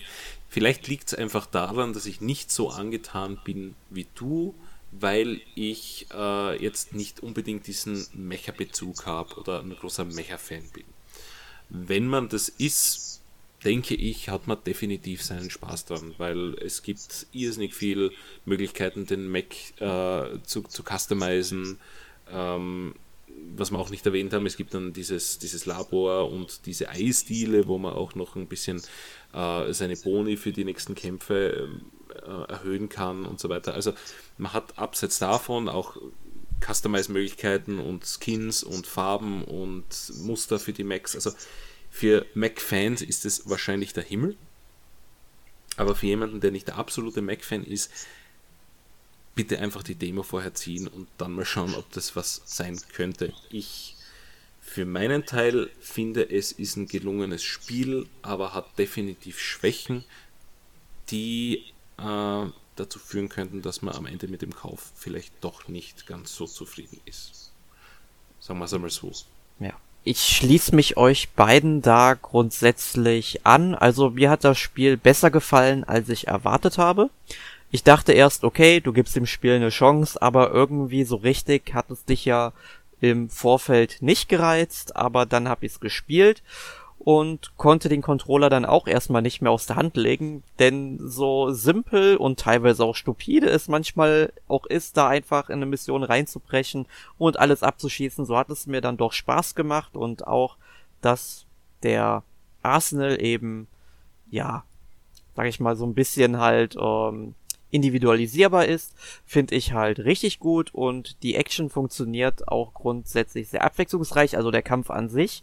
Schade ist halt, dass die Missionen dann eben dann doch meistens sehr eintönig ausfallen, dass es da sehr wenig Abwechslung gibt. Hier hätten die Entwickler dann doch mehr rausholen müssen, aber da es mich technisch dann doch umhaut und zwar auch im Handheld-Modus. Ich habe es dann auch mal im Handheld-Modus ein bisschen gespielt. Auch da läuft es sehr, sehr gut. Ich würde halt nur sagen, wenn jemand eine Switch Lite da draußen haben sollte, sich für das Spiel interessiert, dann vorher mal gucken, mal bei der Demo äh, Probe spielen, ob man auch alles gut erkennen kann. Grundsätzlich sah man eigentlich äh, im Handheld-Modus alle Bildschirmanzeigen sehr gut, aber ich könnte mir halt vorstellen, dass es auf der Switch Lite, weil der Bildschirm ja doch noch etwas kleiner ist, ähm, dass es da vielleicht ein paar Probleme geben könnte. Also vorher am besten mal ausprobieren. Und die Demo sollte man sich ähm, dann tatsächlich mal anschauen. Denn uneingeschränkt kann ich das Spiel auch nicht empfehlen. Ich würde auch sagen, dass jetzt Actionspieler nicht unbedingt ähm, damit Spaß haben werden. Man muss schon eine Liebe für Mechas mitbringen, aber wenn man die mitbringt und einem die Demo dann gefällt, dann kann man dieses Spiel sich ruhig ähm, zulegen. Und ich kann mir auch vorstellen, wenn ihr da ein paar Monate wartet, werdet ihr es für 30 Euro oder weniger bekommen. Ja. Ja. Also noch dazu sagen, ich spiele fast alles im Handheld-Modus und ich habe auch äh, keine Probleme gehabt damit. Gut. Dann würde ich mal sagen, schließen wir dieses Thema für heute und kommen zu unserer allwöchentlichen Rubrik. Was habt ihr letzte Woche gespielt? Alex. Ja, ich habe ähm, AI The Somnium, Somnium Files gespielt. Ist jetzt nicht unbedingt das Spiel, das, auf das jetzt jeder wahrscheinlich sagen wird, oh, das Spiel. Oh, das ähm, Spiel. Es ist ein, ich würde ich es als Adventure bezeichnen. Ich glaube, offiziell wird da sogar ein bisschen von Visual Novel gesprochen. Es hat sicherlich auch Visual Novel Anleihen oder Elemente, für mich ist es aber wirklich stärker ein Adventure. Also es ist, man muss dazu sagen, es ist von äh, Kotao Ichikoshi. Ähm, sagt vielleicht nicht jedem was, aber der hat die, ähm, hier die, die, äh, oh, wie heißen die Spiele nochmal? Moment, die Zero Escape Spiele. wenn euch das was sagt. Mhm. Also dieses Ja. Nine Hours, Nine Persons, Nine Doors, äh, Zero Escape Virtuous Last Reward hieß, glaube ich, eine andere dann. Die hat er im Grunde ähm, gemacht, entwickelt. Nein, nein, nein, ist ja eines der besten Spiele für den Nintendo DS. Also Genau. wird zumindest als solches gehandelt. Kann ich nur empfehlen. Ja, es ist also im Grunde von, von ihm das, das neue, neueste Spiel. Und es, ich würde sagen, es geht auch in ungefähr in die ähnliche Richtung. Übrigens, Erik, du kennst ihn auch. Er hat den ähm, Anime Punchline geschrieben. kennst du ihn Ich noch, hab Pan- Erik? Punchline. Habe ich den geguckt, den Anime? Ja, ja, wir haben sogar drüber gesprochen gehabt. Kannst du ihn aber überlegen, vielleicht fällt es dir wieder ein. Ähm, Ja. Das Charakterdesign bei dem Spiel ist übrigens von äh, Yusuke Kosaki, der ja auch bei Demon Cross Machina das Charakterdesign gemacht hat. Also, ja. Ist halt auch wieder ein schöner Anime-Stil. Also Adventure, das ist, ist, wie gesagt, ein Adventure. Man spielt ähm, den Polizisten ähm, Date heißt er mit Kaname Date vom Tokyo Metropolitan Police Department, das Ganze aber in der Zukunft angesiedelt. Hat sein Ei- linkes Auge verloren sechs Jahre zuvor, weiß aber nicht mehr wie. Man hat die Erinnerung verloren, alles was vor, also was davor war, also ja und hat jetzt stattdessen eine Prothese im Auge, also da sitzen, die allerdings gleichzeitig eine KI ist, die auch mit einem redet und auch aus dem Auge rausspringen kann, um halt dann sich zum Beispiel auf den Tisch zu setzen und auch mit allen Umstehenden zu reden. Man ist Teil einer äh, Sondereinheit, die halt jetzt nicht unbedingt ähm, öffentlich agiert, die Advanced Brain Investigation Squad, kurz ABIS. Das Spiel besteht im Grunde aus zwei Elementen. Einmal die normalen Ermittlungen, da ähm, ja, sieht man aus der Ich-Perspektive vom Hauptcharakter die, sozusagen eine Szenarie. Man kann nicht laufen, man kann sich nur umgucken, hat einen Cursor, mit dem man hin und her bewegt und muss halt die Umgebung absuchen. Also das kann man sich alles angucken, man kann Leute ansprechen, mit denen Gespräche führen.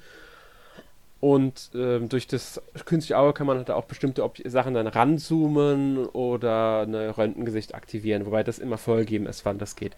Und so läuft man halt durch dieses Spiel, indem man Hinweise findet. Das ist nicht unbedingt, sag ich mal, sonderlich schwer, weil ähm, es ist halt sehr linear. Also auch wenn man manchmal auf der Karte mehrere Orte gleichzeitig anwählen kann, egal wo man zuerst hingeht, an dem Ort hängt man dann fest, bis man alles gelöst hat dort und dann in der Story weiterkommt. Rätsel kommen dann in dem zweiten Teil hinzu, die auch den Titel ausmachen, wenn die Somnium-Fälle sind das. Da hat man dann einen Zeugen, der aus irgendeinem Grund etwas nicht erzählt. Kann sein, dass es unterdrückte Erinnerungen sind, kann sein, dass die Person psychisch, irgendwie psychisch gerade belastet ist, ein Trauma hat. Und durch eine Maschine, das ist das, was diese Spezialen halt auch macht, die Psync-Maschine, steigt man sozusagen ins Unterbewusstsein, in, den, äh, in die Träume, also ins Somnium der Person ein. Und das ist dann sehr surreal gestaltet. Also zum Beispiel kann das ein Vergnügungspark-Szenario sein, über dem ein Vogelkäfig über dem Karussell ist. Und man muss dann halt durch das Lösen von Rätseln das Ganze, äh, ja, im Grunde die mentalen Schlösser der Person lösen. Dafür sind ein paar Objekte in der, da verteilt und da kann man hingehen, die sich anschauen und mit denen interagieren. Das macht man also nicht mit dem Hauptcharakter, das macht man dann mit der KI, die man im Auge sitzen hat, die dort dann aber als äh, ja, junges Mädchen, junge Frau, wie man auch will, erscheint. Und die steuert man auch Third Person. Und bei jedem Objekt hat man dann bis zu drei Möglichkeiten, was zu machen. Zum Beispiel ein Fernseher kann man entweder äh, den Sender wechseln, so ein alter Röhrenfernseher, den Sender am Senderrad drehen oder schlagen. Und je nachdem, was man macht, kann es dann auch passieren, dass sich die Szenarien, das Szenario verändert ein bisschen und dass man einen anderen Weg eingeschlagen hat. Da sieht man auch links dann die mentalen Schlösser und immer, also zum Beispiel beim ersten mentalen Schloss gibt es eine Abzweigung und je nachdem, wie man es löst, ko- kommt man dann anders voran. Ähm, und im Optionsmenü hat man auch das, ähm, die Pinnwand, auf der man sieht, welchen Weg man geht, weil es gibt tatsächlich dann abweichende Storywege, die Story verändert sich dadurch. Nur wenn man alle Storywege spielt, kommt man am Ende auch wirklich aufs Geheimnis dahinter. Das Ganze kann, ich glaube, so 30 Stunden Spielzeit wie das Spiel locker. Ähm, ja. Das, was es ein bisschen komplizierter macht in Somnium Files, ist das Zeitlimit. Dies läuft nur sehr langsam runter. Sobald man aber läuft, läuft die Zeit schneller.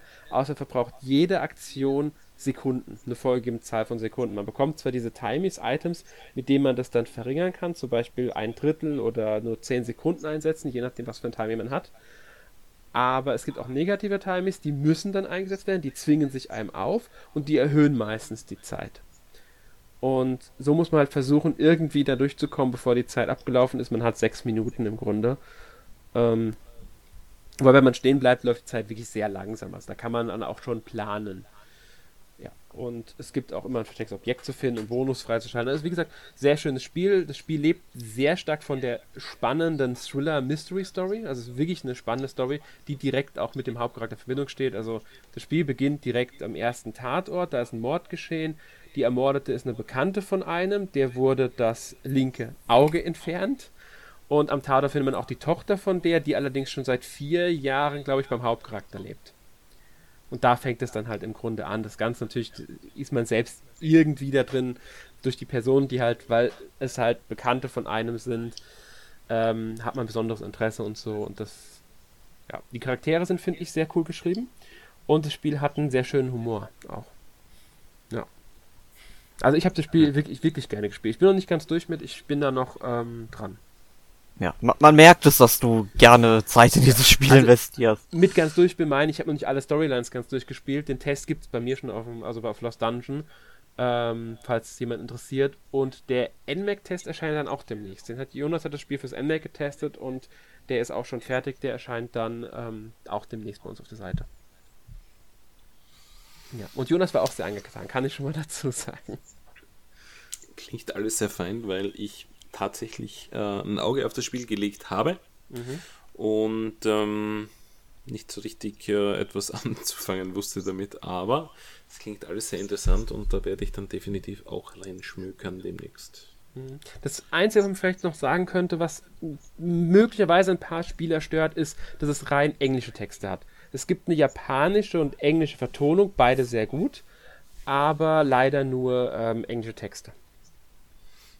Stört nicht jeden, aber es gibt ja Spieler, die gerade bei. Es ist halt ein sehr textlastiges Spiel, weil halt das meiste durch Dialoge passiert. Ähm, also viel durch Dialoge passiert auch.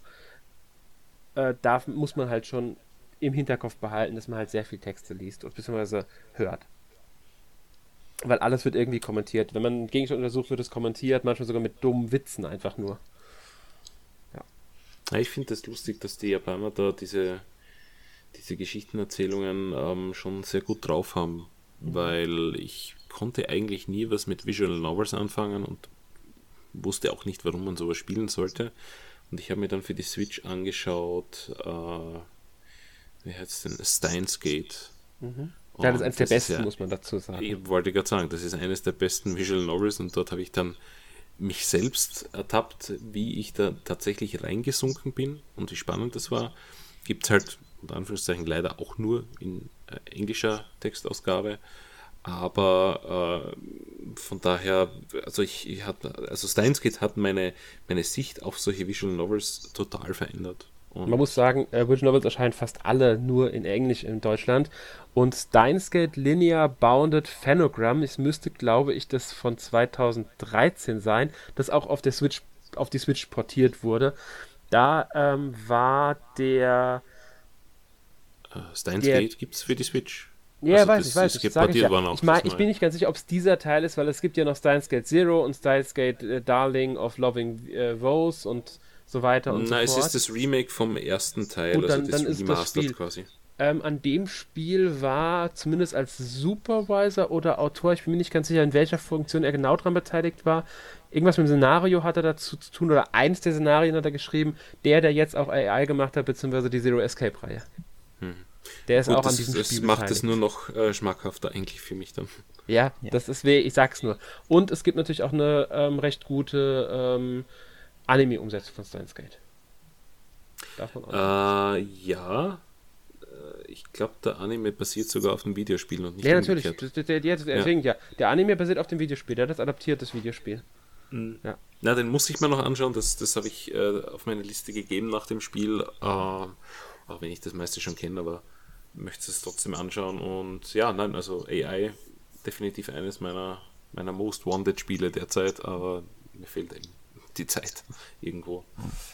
Ja, aber was hast du denn diese Woche gespielt, Michael? Ja, deshalb hat sich das auch recht beschränkt. Äh, mir ist eingefallen, ich habe noch ein zweites Spiel gespielt, aber nur recht kurz, und zwar Mario Kart auf dem Smartphone. Und das wird auch bei dieser kurzen Zeit bleiben denn das ist ein recht abscheuliches äh, Transactions, äh, Lootbox-Gedöns und Ach, von daher. Was? Das ist doch gar nicht so teuer, die Sachen. Also bitte, da gibst du gerne 80 Euro aus, oder? ja, ich, ich möchte diesem Spiel definitiv keine weiteren Sekunden ja. Aufmerksamkeit schenken. Deswegen habe ich gespielt Link's Awakening. Äh, für euch wahrscheinlich eher uninteressant, weil der Podcast dazu ist ja schon erschienen äh, beim NMAC, aber ich werde trotzdem kurz meine Erfahrungen schildern. Link's Awakening habe ich niemals durchgespielt am Gameboy. Ich habe es am Gameboy angefangen, ich habe es am Gameboy Deluxe angefangen und ich bin niemals, glaube ich, über den zweiten Tempel oder so rausgekommen. Vielleicht habe ich sogar den dritten Mal geschafft, aber nie weiter. Und äh, ja, ich bin, bin angetan. Äh, bin jetzt, ich glaube, zwei Tempel habe ich noch, also schon recht weit. Also noch kennst du das Spiel? Ja, ja, also ich, ich ähm, habe es jetzt natürlich ein bisschen mehr durchgezogen, weil, gut, ich meine, das ist rausgekommen, diese ersten zwei Gameboy-Spiele, da war ich halt noch echt jung und äh, keine Ahnung, ich weiß nicht, die, die Zelda am Gameboy haben mir niemals so zugesagt.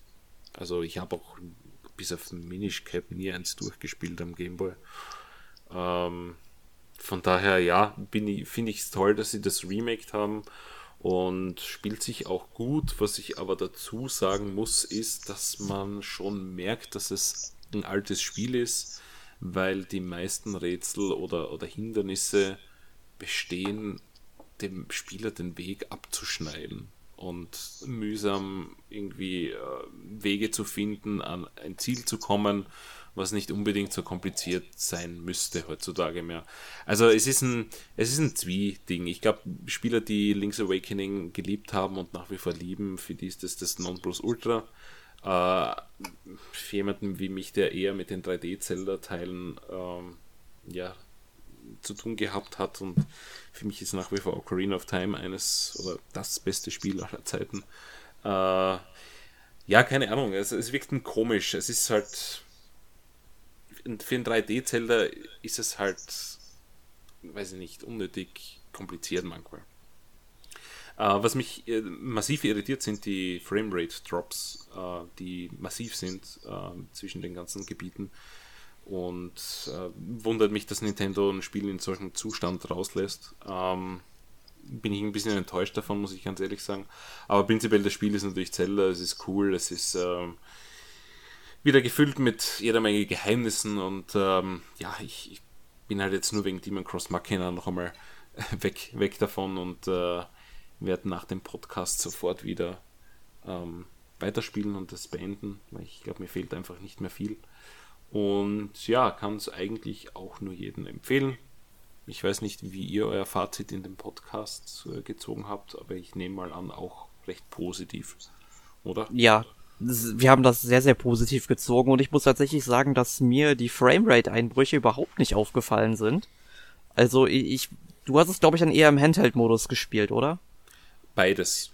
Beides. Also, also ähm, von was ich, also ich mir sehr viele Videos dazu angeschaut, im Handheld-Modus soll es sogar besser rennen, weil einfach die niedrigere Auflösung ist und es da nicht so viele Framerate-Issues gibt. Aber äh, ich habe es in beiden äh, Versionen und ich habe es andauernd. Also das ist okay, von Gebiet also zu Gebiet. Also es ist massiv. Vielleicht bin ich einfach empfindlich bei den Augen, weil, weil ich sowas sehe und, und andere vielleicht das eher ignorieren. Ja.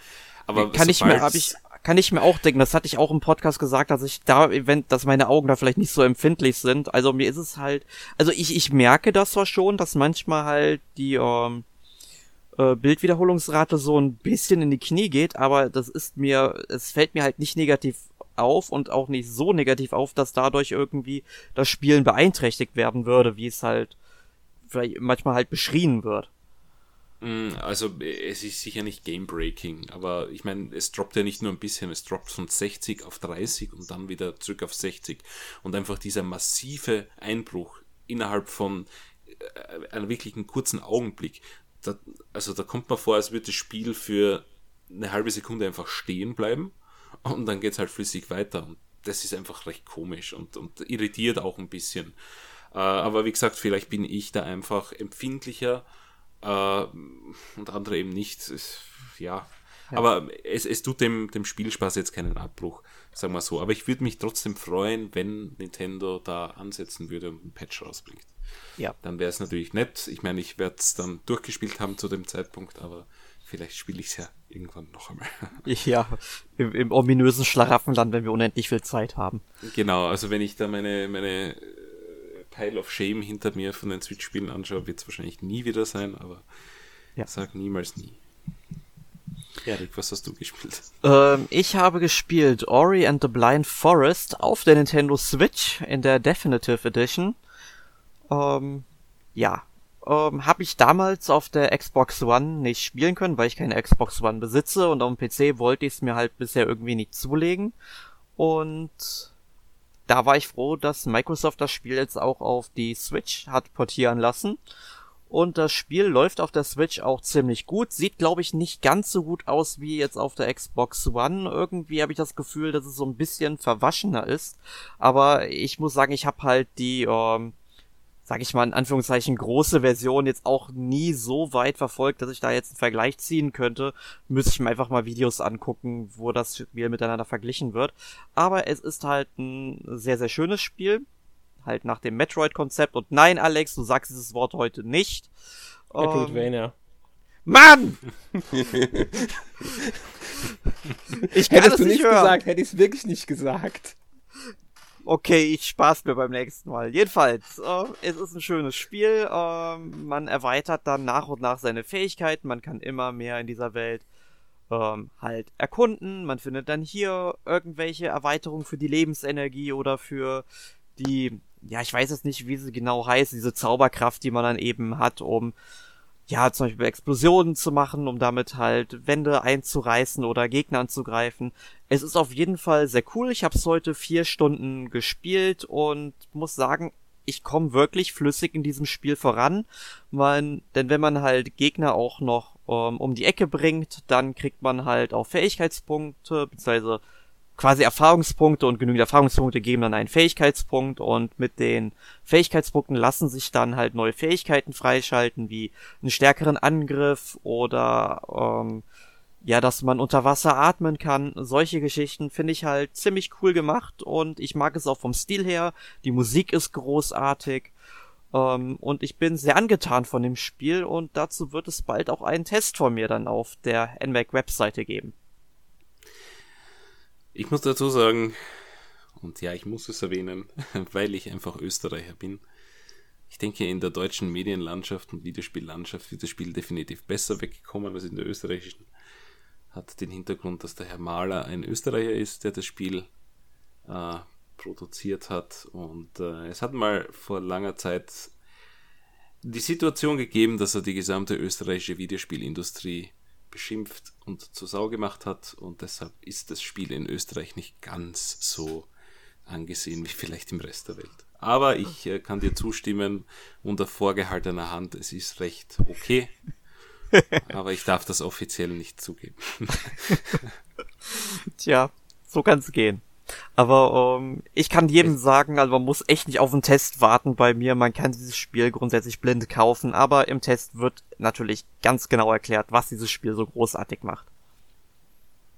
Es ist definitiv eines der Spiele, die Microsoft ähm, zu Recht auf die Switch geportet haben. Ich denke, dass es sich äh, im Handheld-Modus auch unterwegs äh, sicherlich gut spielen wird. Ähm, hat man ja bei äh, wie heißt das andere, Cuphead, äh, gesehen, dass das wirklich toll portiert wurde. Äh, ich persönlich finde es auch positiv und äh, zu loben, dass Microsoft hergeht und ihre Spiele tatsächlich auf die Switch auch portet.